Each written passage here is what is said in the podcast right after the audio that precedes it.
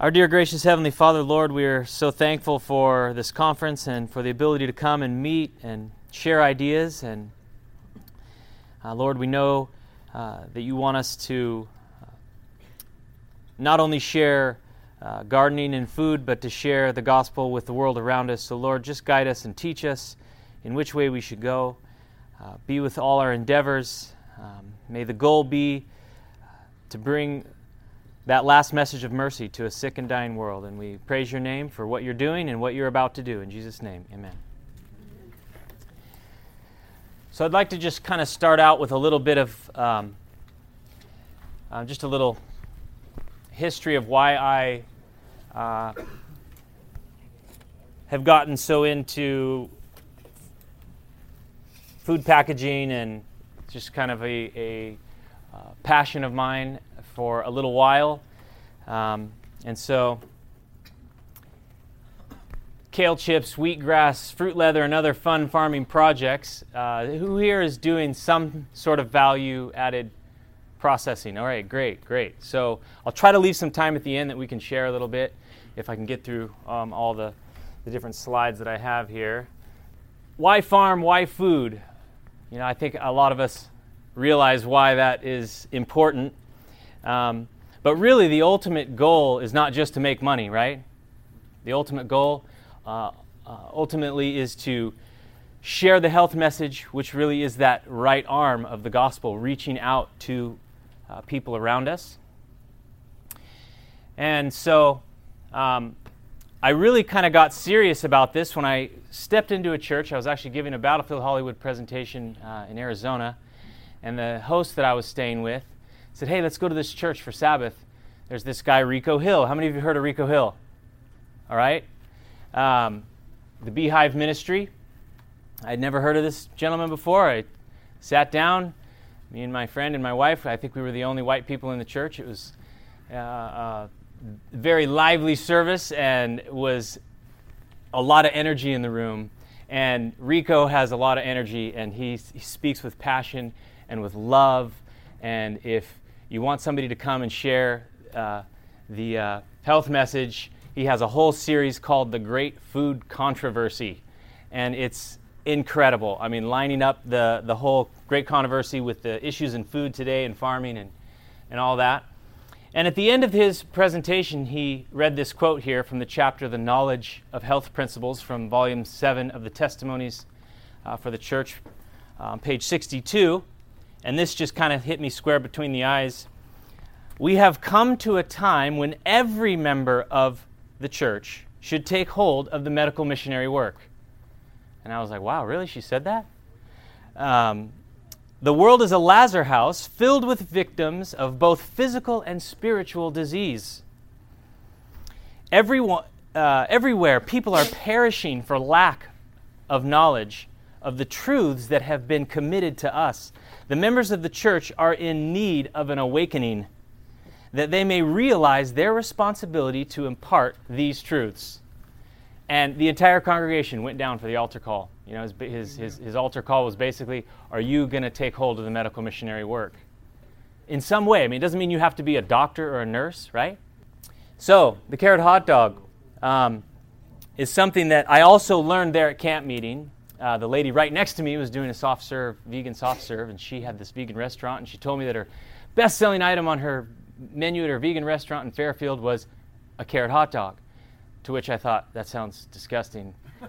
I, I, don't, I don't think I would order that if I came to your restaurant. And so that just kind of was there for a year. And the next year, she made me one, and I was instantly hooked. And I was like, what? This is how, how, how can, I mean, I just couldn't fathom a carrot really tasting anything other than a cooked carrot, which is just, I don't like cooked carrots. I love carrots, but I don't like cooked carrots. So, uh, without further ado, here, here's, here's the recipe. I wanted to just give this out. This is what we, we did before we came here. Um, so, if you, uh, you steam about 50, 60 carrots, and this the time's different. I'm doing 120 to 130 carrots in my big steamer at a time, so it takes me about 22 minutes to get them. You want to steam them down to the softness that you initially desire. Barbecuing them later is not going to soften them any any further. It's just going to warm them up. So get them down to a nice softness that you like, uh, and then drop them in this marinade of four cups of water, quarter cup of avocado oil, half a cup of liquid smoke. And we're buying liquid smoke from Living Nutritionals. Uh, it's a website that's making it out of mesquite wood, and it's it's an actual just smoky water. It's uh, not not MSG or something. Um, three quarter cup of molasses, a cup and a quarter of coconut aminos. And use coconut aminos. Don't use Bragg. If you use Bragg, it's going to be way too salty. So this is this is this whole recipe is designed around uh, coconut aminos. You can get it at your health food store. You can, yeah, coconut aminos. Yeah, it, and it, it, I actually kind of have gravitated to it more. It's it's a little more savory. It has a little sweetness to it. Um, and and I've heard some some ill reports of, of the Bragg aminos, the way they the way they make that. So I'm not I haven't done the full research on that yet. So so look into that some more. Uh, a quarter cup of honey, uh, half a cup of fresh lemon juice, uh, four tablespoons. That's a quarter cup of sea salt, and 10 cloves of crushed garlic. And then drop all those carrots in that marinade for at least 48 hours, um, if not longer and and then you're ready to pull them out and and and marinate those. Um, so I'm leaving it in the fridge, uh, but there's enough salt and lemon in there, like you know, it, uh, it's it's it's pretty pretty safe. Uh, but I, I, keep it in the fridge. In Romans 12:2, Paul tells us to not be conformed, right, to the things of this world, but to be transformed by the renewing of your mind, that ye may prove what is that good and acceptable and perfect will of God. So there's a transformation of the mind that needs to take place, and we know that the mind is synonymous with the heart, right? And um, so last year's conference title was Something Better, right? And it came from this quote here where it says, Something better, this is taken from the book uh, Education, page 296. Something better is the watchword of true education, the law of all true living. Whatever Christ asks us to renounce, he offers in its stand something better. Now, I believe we've come to a time when every Adventist needs to lay down the Frankenlink. All right? And, and, and pick up something better. And really, like for me, I'm talking to myself. I loved the Frankenlink. And, you know, grew up eating them, right? At camp meeting there, the hot dog stand is right next to me. And I have been tempted every year to get one of those, but I'm like, I can't get one of those. I'm the guy selling the wheatgrass, you know? and, and just my position there has actually helped me to stay away from that, that temptation. But really, I mean, this is really, you know, what God is offering. He's offering, if He asks us to renounce something, in its stay, He, he, he offers us something better. And really, a carrot, I mean, really, it's better, right? I mean, I've heard even people say that, that these veg, a lot of these veggie dogs, uh, uh, you know, they're using GMO soy and this and that, and they're so processed that in the end, it, it, for your body to digest that, it, it's, it's harder than if you just ate a real hot dog. So, um, but this is a, a, plate that we serve at farmers market, and there in Moab, um, uh, people are it's starting to pick up steam. People are writing articles in the local paper and and it seems like every week someone else comes by the booth and is like, all right, I want to try this carrot hot dog I've been hearing about. And we'll have, you know, single people come and, and, and, or a couple and they'll buy a single dog and they'll be like, we just want to try it. And they take a bite, turn right around. Yeah, we'll take two more or whatever, you know, it's just how it's been going. Um, the, uh, the, actually there was two guys, I'll tell you a funny story. Two guys showed up and they're like, yeah, we'll try one of your hot dogs and, and I'm like, all right, what do you want on it? And they're like, whatever you think is good. And so I'm like, all right, well, I put everything on it, you know. So I put everything on it, gave it to them. They turned around and they ate it. Yeah, we'll take another one. You know, they turned around, we'll take two more. And they sat there and ate four hot dogs, the two of them. And then they said, you know, we're from Chicago and you would never put ketchup on a hot dog, you know, just mustard. Uh, but that was really good. You know, so here's two guys from Chicago eating street hot dogs, and they, they thought it was good. So, um, you know, you take one of the most unhealthy American foods, right, and you try to do something better with it. And we've all heard, uh, the psalmist, right? Oh, oh, taste and see that the Lord is good. Blessed is the man that trusteth in him. So the Lord is inviting us, right, to step out in faith and to try him and to taste and see if, if he's good and, and his methods and his methodology. You've heard it said, right? The way to a man's heart is through his stomach, right? I mean, that's literally true. We know that from the, from the very beginning. Satan knows that, right?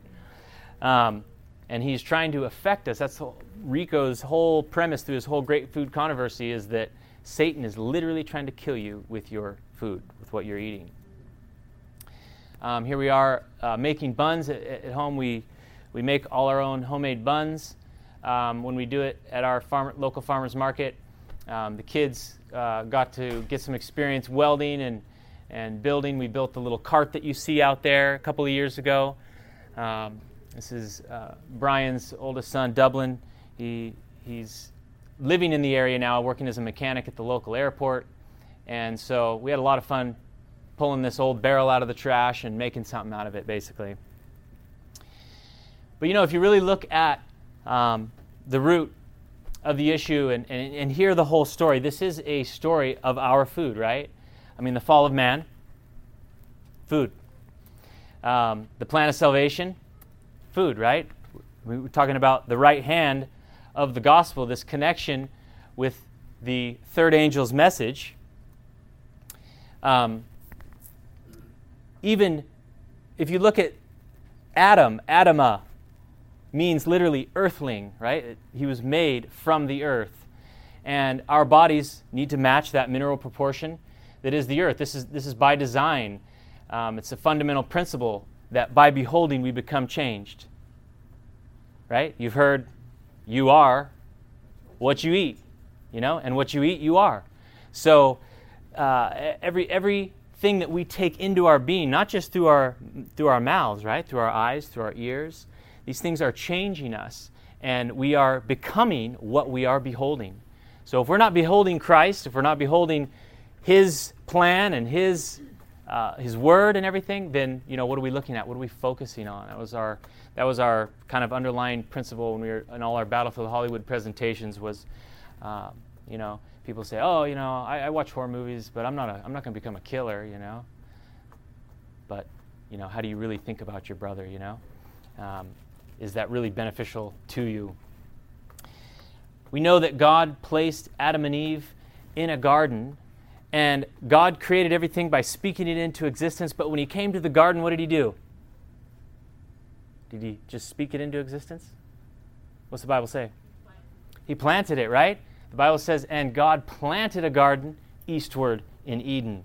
So God is really, God's a farmer. I mean, he got down and he, I don't know how he did it, but it says he planted. He didn't just go, voila, and there it was. He intimately uh, was involved in that process, and he put Adam and Eve in there. And the translations that we have, the, the job that they were given, says to dress and to keep, right? But if you really look up the, the original words, uh, there's the uh, Strong's numbers, the original Hebrew, Abed and Shamar, really are better translated as to serve and preserve. They were called to serve and preserve the garden. And in serving and preserving the garden, they would learn better how to serve and preserve those around them. I mean, it was God's plan that they would learn of God and His character and how He set up this garden, and then leave the garden and start other gardens of Eden. That was the original model, right?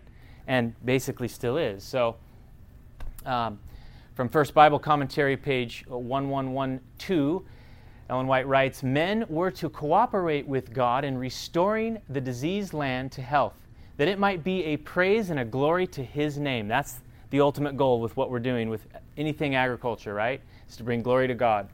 And as the land they possessed would, if managed with skill and earnestness, produce its treasures, so their hearts, if controlled by God, would reflect His character. Constant, uh, uh, a synonymous um, parable of the heart and the soil, soul winning, farming. It's a great analogy for us as we learn. The Bible also tells us that ye are the salt of the earth, right? And if the salt loses its savor, it's good for nothing. It's henceforth cast down to the road, trampled under the feet of men. And I, I mean, I read that and thought nothing. How does salt lose its savor? Like, what do you mean? It's not salty anymore? But after meeting Lynn and understanding this thing about the ocean and that there's these 92 minerals in the ocean, I really believe the savor part of the salt are the mineral, is the mineral content there. And if you remove all that, you have a poison. Straight sodium chloride put into your into your veins basically through the, the process of eating. Your body now has to rob 92 minerals from your tissues to bring homeostasis back into the blood. That's, you know, the reason eating just regular old Morton's, you know, or whatever salt is, is not a good thing. So, what does salt have, right? It has a flavor, there's the savor, the 92 minerals, and it was used for preservation.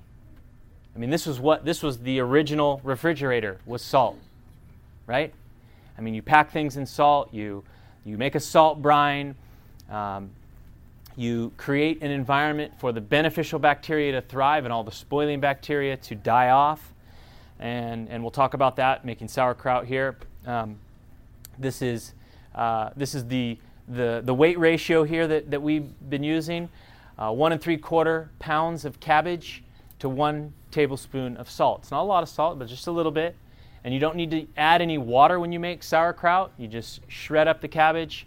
We pack it into crocks like you see there in the back and uh, mix in the salt. Sometimes we'll, we'll, we'll, do it plain, sometimes we'll just mix in some caraway. We've done red cabbage, we've done beets, we've done all the vegetables out of the garden. You can make a salt brine and, and pour them over your veggies, and there's tons of, re- tons of uh, uh, resources online if you just look up um, lacto acid fermentation is what it's referred to as. So this is where the bacteria that are naturally in the cabbage, on the cabbage, are consuming the carbohydrates there and creating enzymes and actually increasing the vitamin C. So there's maritime records proving uh, captains that demanded every single crew member on their ship eat from the sauerkraut barrel. I don't care if you don't like sauerkraut, eat the sauerkraut. They would make them eat it all the way down to the last. They would be drinking the brine at the last. And there's a lot of companies that are actually now pressing the brine and, and selling sauerkraut brine as a, as a gut shot, they're calling it. And you just, just an ounce of it. Um, there's a, a, few companies that I've come across, one down uh, uh, by Santa Cruz there in Watsonville. Um, and they have a number of gut shots, and it's a 10 ounce bottle, and you just take a little one ounce shot and you get this probiotic. Uh, basically, within, you know, we're letting it sit in the, in the crock for uh, six weeks or so. And within three weeks, you have this whole slew of, of bacteria that have kind of all started up, but then within three weeks, it's predominantly Lactobacillus plantarum bacteria. That's the one that will make it through your, your uh, stomach acid and into your gut, and you need Lactobacillus plantarum bacteria shoulder to shoulder um, lining your gut. And we have gone away from these types of foods, and we've everybody's gravitated to just basically vinegar for that craving of a sour condiment, uh, a pickle, uh, these sorts of things. But the way it used to be done was, was actually highly beneficial. Another great quote from Spirit of Prophecy here. Again and again, I have been instructed that the medical, medical missionary work is to bear the same relation to the work of the third angel's message that the arm and hand bear to the body. Under the direction of the divine head, they are to work unitedly in preparing the way of the coming of Christ. The right arm of the body of truth is to be constantly active, constantly at work, and God will strengthen it. But it is not to be made the body. At the same time, the body is not to say to the arm, I have no need of thee. The body has need of the arm in order to do active, aggressive work, right? Can you imagine going around just trying to do everything you did with just one arm? It'd be difficult. Both have their appointed work, and each will suffer great loss if worked independently. So, our endeavor here with, with all, I mean, we're just starting out. This, this is not the final labeling or any, anything here. We just did a class at the beginning of the year and put all this product together. And in the, in the, old, the end, end goal is how can we use this as a means of sharing the gospel. You know, we got all this real estate, right? We could put a Bible verse on the bottom of this package. You could tuck little things inside, you know. We could custom make our own little oxygen absorbers with Bible verses on it. I don't know. You know, there's, uh, there's the sky's the limit, right? With labeling. I mean, you could pack that label with information and QR codes to links to this and that. And so we're uh, looking at that. But look at this quote here from Counsels on Diets and Foods, page 263. But more important still is the art of preparing food so that it is both healthful and appetizing. This art, I love how she calls it an art, right? This art should be regarded as the most valuable of all the arts. Wow. It should receive more attention, for in order to make good blood, the system requires good food, the foundation of which keeps people in health is the medical missionary work of good cooking. So if you're a cook, if you cook at home, you're a medical missionary, right? You're a medical missionary to your, to your family, you're a medical missionary to those who come and eat at your table. And we're instructed to have restaurants and outposts, right? And, you know, a restaurant's hard to do. Um, so think outside the box, you know? Maybe brick and mortar isn't the best option for that get a trailer. We, we, I've been talking about this carrot hot dog thing for a while, and a neighbor who's not even Adventist, she's hippie with dreadlocks and, mm-hmm. and, and moved there to that valley because when they came to Castle Valley, the school was just 1970, they were just starting out. They, they, they pulled onto the campus looking around for property. They were driving all over the country looking for property. And they came on the campus, and there was this big table of food spread out. They were having this big meal. Maybe it was Sabbath. I don't, I, I don't know. She didn't say. But they walked up and they went, Well, what's this? And they went, Oh, welcome. We've prepared a place for you. And they sat them down and they fed them a meal. And they said, We're moving here because that's there. And they moved to the valley. And she's been intimately involved with the school. She comes over all the time.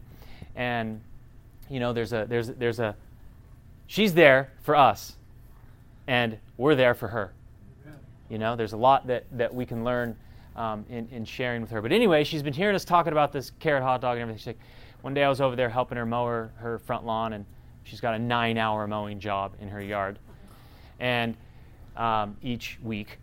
And um, she goes, she goes, hey, I've been hearing you talk about this carrot hot dog. Do you want that little trailer? And it was the little antique trailer that they moved to the property on and lived in when they first moved there. And it's it's nothing to, to be you know it's gutted and it's old and but it's not all banged up. I mean it's a solid little trailer. And I'm like, yeah, I'll take that. She's like, if you just clean it out, you can have it.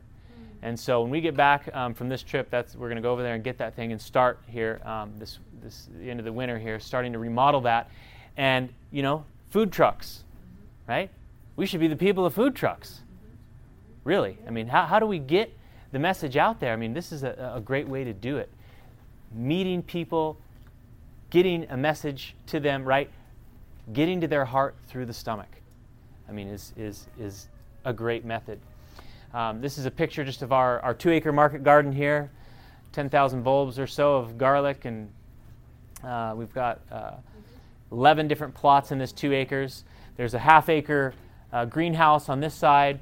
We have an acre of asparagus, up across the road here with another acre that we, we expanded into. And then there's this is a 100 acre pivot field in the back that the pivot broke the year before I came. And so it's been fallow for a number of years, and we're looking at what we can do there.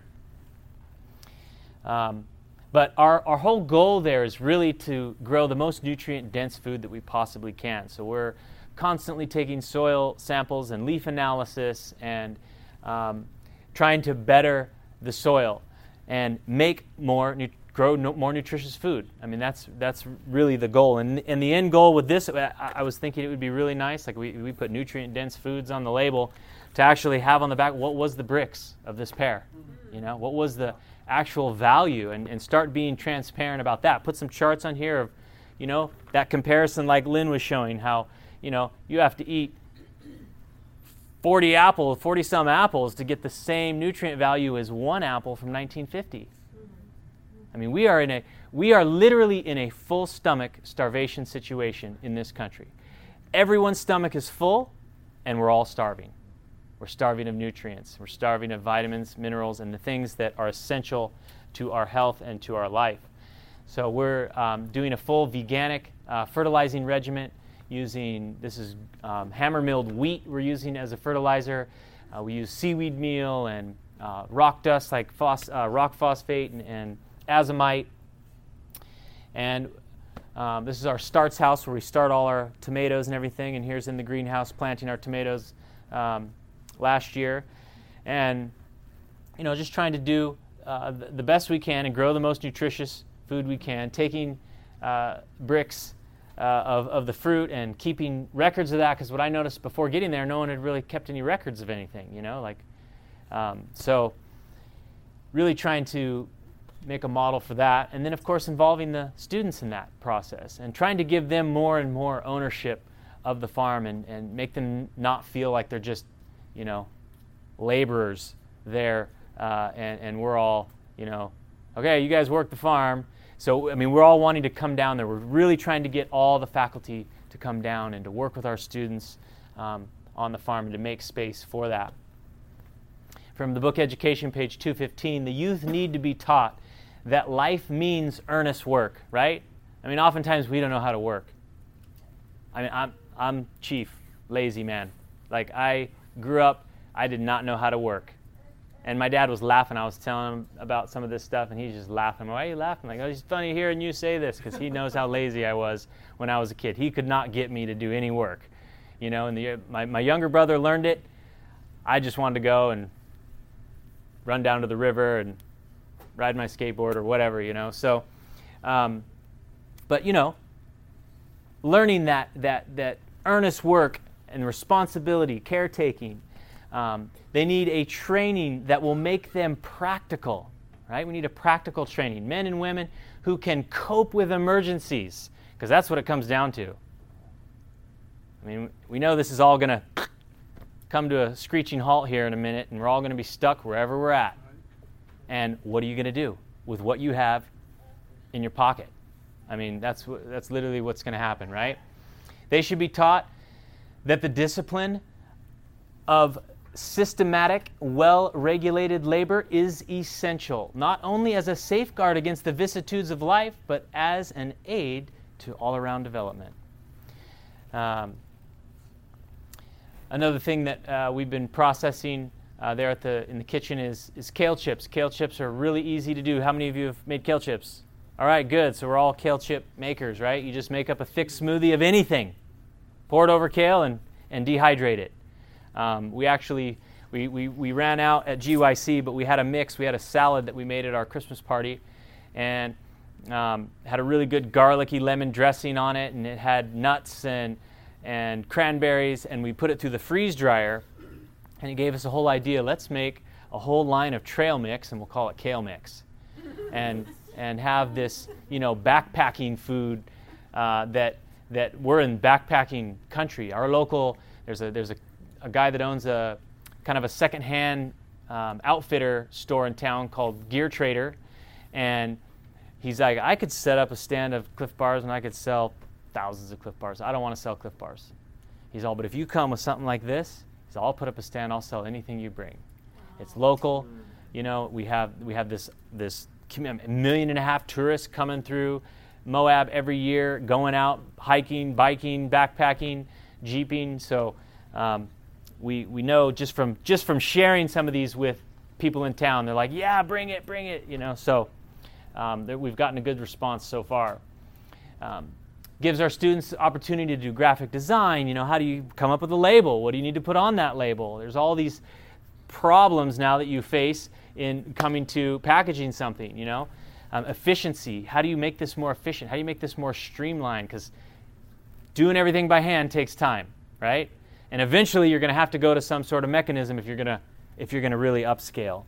And so we're we're literally in just the testing research phase of all this. Um, but there's times when we're just, you know, the asparagus starts coming and it's always like, oh boy, here it comes.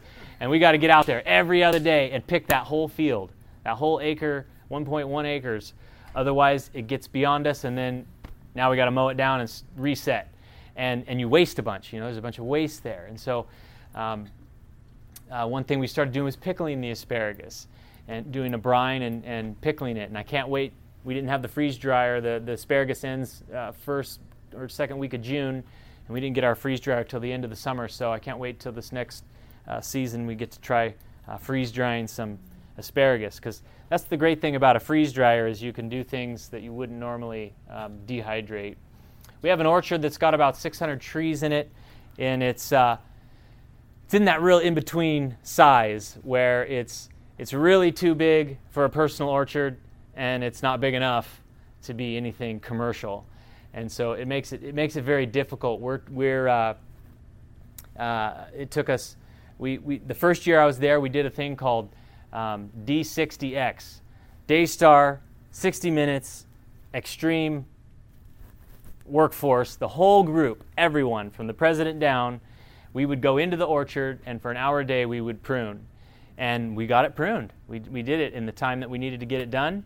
And um, we had a bumper year a bumper crop that year. It's kind of hit or miss. That, sometimes we get late frost and we lose pretty much everything.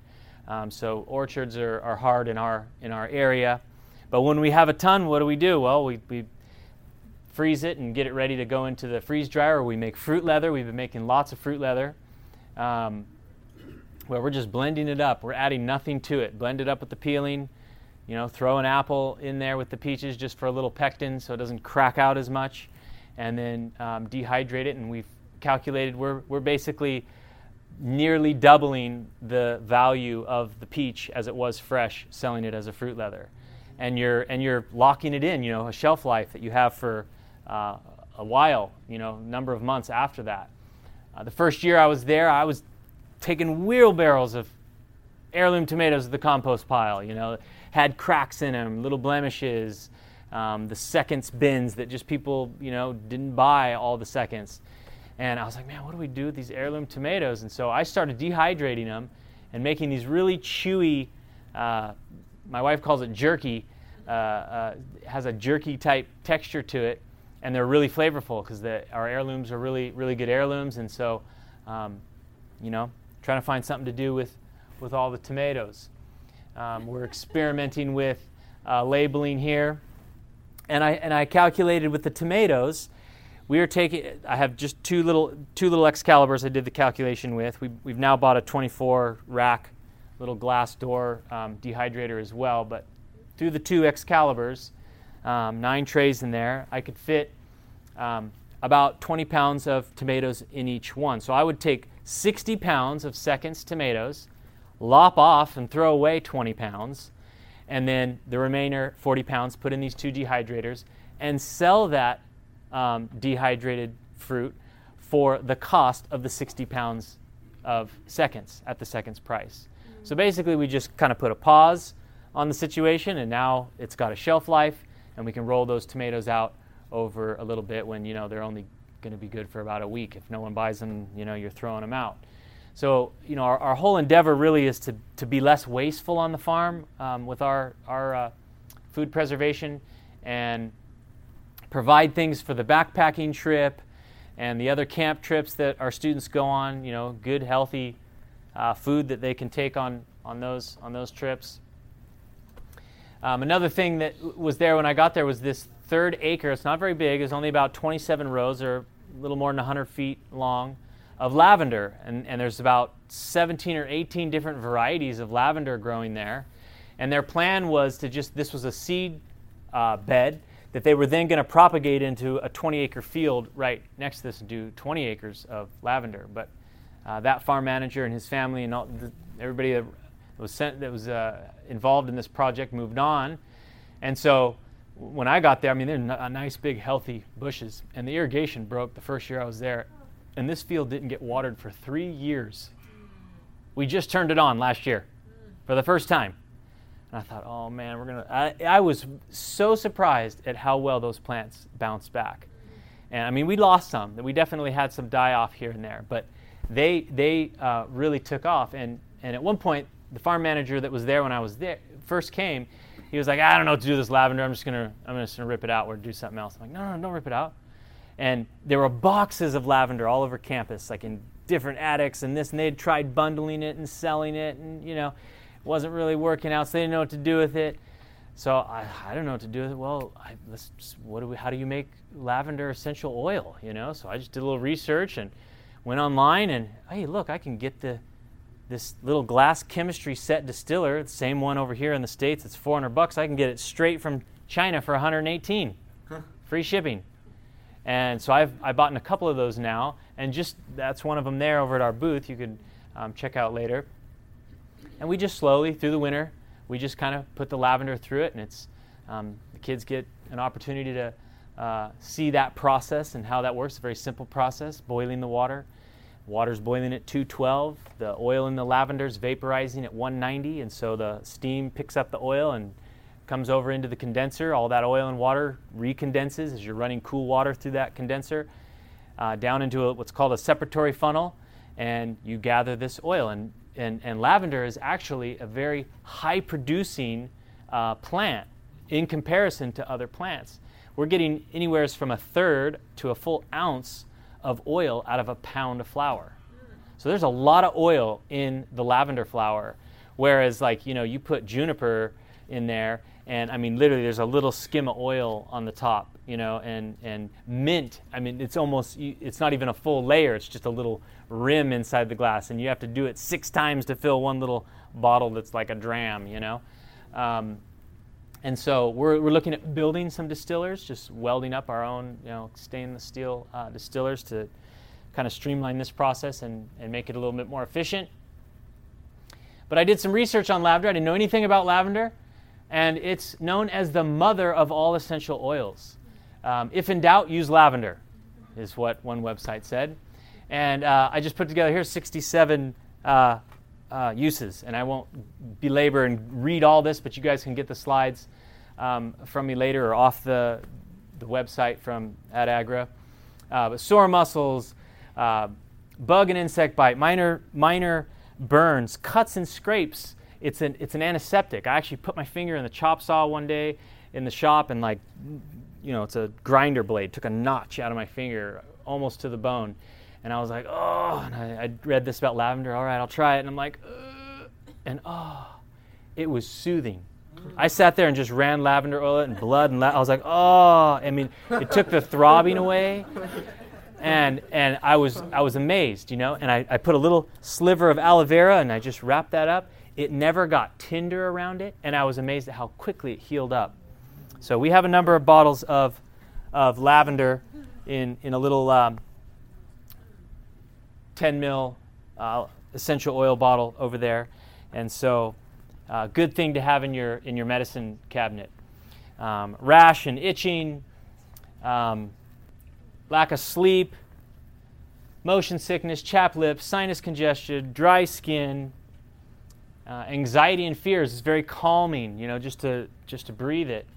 Um, tension, aches and pains, tired, sore feet, scar reduction, blocked tear ducts, natural deodorant, stop minor bleeding, um, post waxing and hair removal, earache, fever, acne, uh, nosebleed, hay fever, cold sore, sunburn relief, leg cramps, sadness, headache, diaper rash, relieve stress, repel moths and insects. Um, the, uh, and actually, mice don't like lavender. You put bundles of, of lavender around, and they, they don't like to they don't like the smell of it for whatever reason. Um, nail cuticle treatment, dandruff, menstrual cramps, natural perfume, smelly feet, natural detangler, sore throat, um, natural body cleanser, uh, reduces stress at work, crying. I thought that was kind of funny, so I put that in there. Uh, gas and flagellants, poison oak and ivy, te- uh, teething pain, stretch marks, wrinkles, addictions, poor concentration and focus, hair, hair care, blister, um, and the list goes on. Ringworm, respiratory relief, teeth grinding, shingle relief. Um, you can scent dried or silk flowers with it. Uh, make a better atmosphere in your office. Um, natural dryer sheet, um, carpet refresher, uh, refreshing potpourri, um, calm and anxious dog. give the gift of lavender. Uh, so this is our little distiller here, and and uh, this is the oil that's building up on the top. The water will flow through the bottom and then overflow in this tube here, so the level never goes above this breather tube here, and the oil just keeps building up and building up until you fill this funnel, and then you can uh, separate oil from water. It's a very simple process, similar to um, uh, basically that's the way they make all essential oils is a steam distillation type process. So we've had fun with with the lavender, and we've sold every drop every year. So uh, it's not sitting around anymore. You know, we've done something with it, created a shelf life for it, and and it uh, is is helping us out. So here's here's the freeze dryer that we ended up getting um, from Harvest Right, and I'm not paid by them at all. I'm just this is just what we're using, so I'm just here mentioning it. And I took these photos off their website. Um, it, it's a pretty decent unit. They're still in the beginning phases. They've already made improvements from when we just purchased ours six months ago. So um, if you're looking at getting one of these, this is a, a, a, good starting point. I mean, we got it just as an experimental thing. We're not. This is not our end all, be all uh, process. Uh, we're, we're looking at stepping it up as well. And on their website here it says why freeze dry, um, taste, flavor, and freshness. Is, it is really interesting. Like the bananas, you eat a piece of banana, and once it kind of hydrates in your mouth, it just tastes like you ate a bite of banana. I mean, it's different than that flavor you get from a dried banana. You know. Um, and you and you can do things that you wouldn't normally dehydrate, like zucchini and you know, different vegetables and things and not put anything on them. I mean, if they're good tasting, you know, zucchini and asparagus, our asparagus is so sweet. I've never eaten raw asparagus. I eat it tons. I eat raw all the time now when I'm out there picking it. I'm just eating it. It's so sweet and so good. Um, it maintains uh, 97% of the nutritional value freeze drying, they're claiming here. So um, it's a good way to. Uh, to save. And you got a shelf life of you put it in a mylar bag and don't let any light in the package like this here. You could put this in your shelf and give it to your grandkids 25 years later. If the I don't think we'll be here 25 years from now, but um, it's a good way to to uh, preserve food. So here their co- their prices have come down. Their their medium sized unit is about twenty four hundred dollars. Um, um, it will fit about seven to 10 pounds of food, which isn't a whole lot. Um, we bought this larger one here. It's now down to 3,200. It was like almost 38 when we first bought it, and he gave us a discount, and we bought it for 35, and then paid an additional 350 for the pump, where it's included here. So you have an oil pump included in that price for 3,200. And then we uh, we bought this oil-free pump, and when we bought it, it was 1,500 bucks, and it's now down to to uh, 1295 there.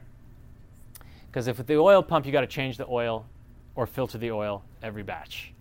And that's just kind of a messy job. I mean, I've got this whole greasy area over there by the pump where I'm messing with the oil because um, our actually our oilless pump uh, had a failure and we had to send it back. So they're working on that as we speak. Uh, but it's pretty much this unit that we have has been running 24/7 since we purchased it at the end of the summer. We just keep putting another batch through it. Uh, it takes anywhere from 30 to 50 hours, depending on how much water is in the food. And basically, there's little heater plates underneath each of these. And the way it works is it's a freezer, and it freezes the chamber for about 10 hours and brings the temperature down to negative 40. And then it kicks on a vacuum pump and draws a vacuum on the, on the chamber. And then these heater plates kick on underneath the trays and thaw the food, and the ice sublimates. It goes from ice to um, um, straight to vapor. It skips the, the water stage, and then it condenses instantly on the walls of the chamber. So in the end, you have all the water frozen on the inside of the chamber, and the food is, is completely dry when you, when you pull it out. And you need to package it up as quickly as possible and seal it because it's like a sponge just sitting there. I mean, you, you walk away for an hour or two and you come back and you're like, oh, it's all squishy. You know, it's like a marshmallow. Um, the great thing about the freeze drying process is you can get a queue started and we have a number of freezers in the calf that we just load up, and, and this is our lineup that's slowly making its way through the, the freeze dryer. So you can just freeze dry or uh, uh, freeze everything in bags, and then you know later get it into the into the freeze dryer. Um, when we pulled out all our pepper plants after they froze, there was enough, you know, they got wrinkly a little bit, and they're not anything we can sell, but we can save what was otherwise going to the compost pile right here and put it through our freeze dryer. And, and if you guys haven't tried them yet, I think they have some samples over there as well. But the, the pepper chips are, are one of our, uh, are one of our, um, I guess, you know, people are liking this out of, out of all the stuff we're doing. You dip it in some hummus and it's crunchy like a chip, so you have that texture. But then again, it's just, it's just a pepper. It's not a, it's not processed in any way other than freeze drying it. We had so much okra, red velvet okra. How many of you had red velvet okra? Yeah, okay, a few of you. Of course, all the people from Daystar, they're raising their hands right there. Um, this is a, an okra seed that uh, Brian Dunn had grown for Baker Creek Seeds when he was in uh, Tennessee. He grew the, the seed for their this last year's catalog, so all the seed that you bought for um, um, red velvet okra was, was seed that Brian had grown, and so he came with a whole bag of, of the seed, and he put in a few rows. And man, these plants were prolific. They did they did really well. I mean, they were just pumping out okra. And Flora, this neighbor I was telling you about, she was over and she's like, "Oh, you're growing okra," and she starts snapping them off and eating them raw. And I was like, "I don't like okra," you know. It's like, oh, it's slimy thing, you know, like. And I go, "Is that good?" And I, it's amazing it's amazing raw. It really is. And um, I mean, just the symmetry of this pod is beautiful, is it not? I mean, look at that. There's seven pods, and they're all in the shape of a heart, right? And guess what? Okra is good for the heart. The slime in the okra actually cleans out your arteries, and it, it's, I mean, a superfood. It's a you know medicinal food um, on that level. Um, it's mildly slimy, the, and the, uh, the, uh, but nothing like it is when it's cooked. I mean, it's like the slime just gets thicker or something, you know. Um, it's, it, there's just a mild slime when you're eating it raw, and it has a really good flavor. And so freeze dried, it's really good just as a snack by itself as well. Um, yeah. so yeah, it's not as slimy when you freeze dry it. But I love how, how God has put that those designs in there and that, you know, here's a here's a complete heart remedy, you know? I mean, right there in the okra. And then um, we put it, when we come back from farmer's market with our extra carrots, we'll chop them up and then I'll take the marinade and mix them up with some okra and onions and peppers and, and, and dry that out and make this barbecue uh, little snack um, out of that. It's nice and healthy and has some has some decent flavor. This one right here. Yeah, yeah, that one right there. Uh, carrot hot dog mix. Yeah, we just call it the carrot hot dog mix. Uh, this was a tomato soup that we made um, for the backpacking trip, and the kids were amazed. You know, they pulled it out, and the, I mean, the, the, the, wafer was just—it's like nothing. You know, it weighs nothing, and uh, like it almost felt like a piece of styrofoam. You know, this this thick piece of styrofoam. I took some peppers. We, we, had, we grew some serrano peppers and some poblano and a bunch of sweet peppers, some tomatoes, some onion, lemon, salt, and freeze dried it. And then I powdered it and made my own Tajín, you know, lemon, lime, and chili seasoning. So you can do seasonings, you can do herbs. There's, I mean, the sky's the limit. We're, we're just starting to, to kind of break into what's actually possible with what we can do with it you know, it's therapeutic. You go in there and it's like, sure, it's a lot of work, but, you know, make a design while you're doing it. I mean, why not, you know? Make a design, take a picture, um, share that with someone. So, you know, I've, I've had a lot of fun. Oftentimes you feel kind of discouraged, you know, if you're the only one in there working or whatever, but you just kind of, you have fun playing with your food and, and uh, it can be therapeutic. This is our, our hot dog stand and farmer's market. This trailer in the back here is where we have all our produce. And then we did, we've been doing the coconut water wheatgrass bar there at um, our local farmers market and selling our sauerkraut and kale chips are in those bags there. And then the, the carrot hot dog is, is uh, picking up steam and people are, are really starting to enjoy that. just want to end with this, this verse here in Isaiah 55 to, you know, seek ye the Lord while he may be found. Call ye upon him while he is near. Let the wicked forsake his way, and the unrighteous man his thoughts, and let him return unto the Lord, and he will have mercy upon him. And to our Lord, for he will abundantly pardon. For my thoughts are not your thoughts, neither are your ways my ways, saith the Lord. For as the heavens are higher than the earth, so are my ways higher than your ways, and my thoughts than your thoughts. For as the rain cometh down, and the snow from heaven, and returneth not thither, but watereth the earth, and make it bring forth and bud, that it may give seed to the sower and bread to the eater. What a promise, right? And really, our, our focus uh, on food and on, on food preservation, I mean, it, it's just another way to extend that right arm and enter into someone's life in a really powerful way. Food is a very, is a very uh, connecting thing. I mean, we are connecting with our local restaurants, our local market, and these are straight just, you know, people that are out there in the world. Very hippie movement there in Moab. Um, and we're gaining those relationships. We're starting to work with that soil so that when the time is right, when the season's right, and the Lord impresses upon us, we can start to share and plant those seeds that will eventually turn hearts towards towards the Lord. Amen? Amen. So I'll just close the word of prayer. Our dear gracious Heavenly Father, Lord, we thank you so much for our time together and that we have this opportunity to share with like minded believers. Lord, just always put before us uh, your plan and, and the goal that you would have for us, which is to share the third angel's message in these last days. So, Lord, help us to just integrate that and weave that into every project that we do. And uh, Lord, we know that you've promised that if we follow you, that um, success will follow. And so, Lord, we're, we're asking for that, um, that wisdom that only you can give. And we ask it in the name of Jesus. Amen. This media was brought to you by Audioverse, a website dedicated to spreading God's Word through free sermon audio and much more. If you would like to know more about Audioverse, or if you would like to listen to more sermons, please visit www.audioverse.org.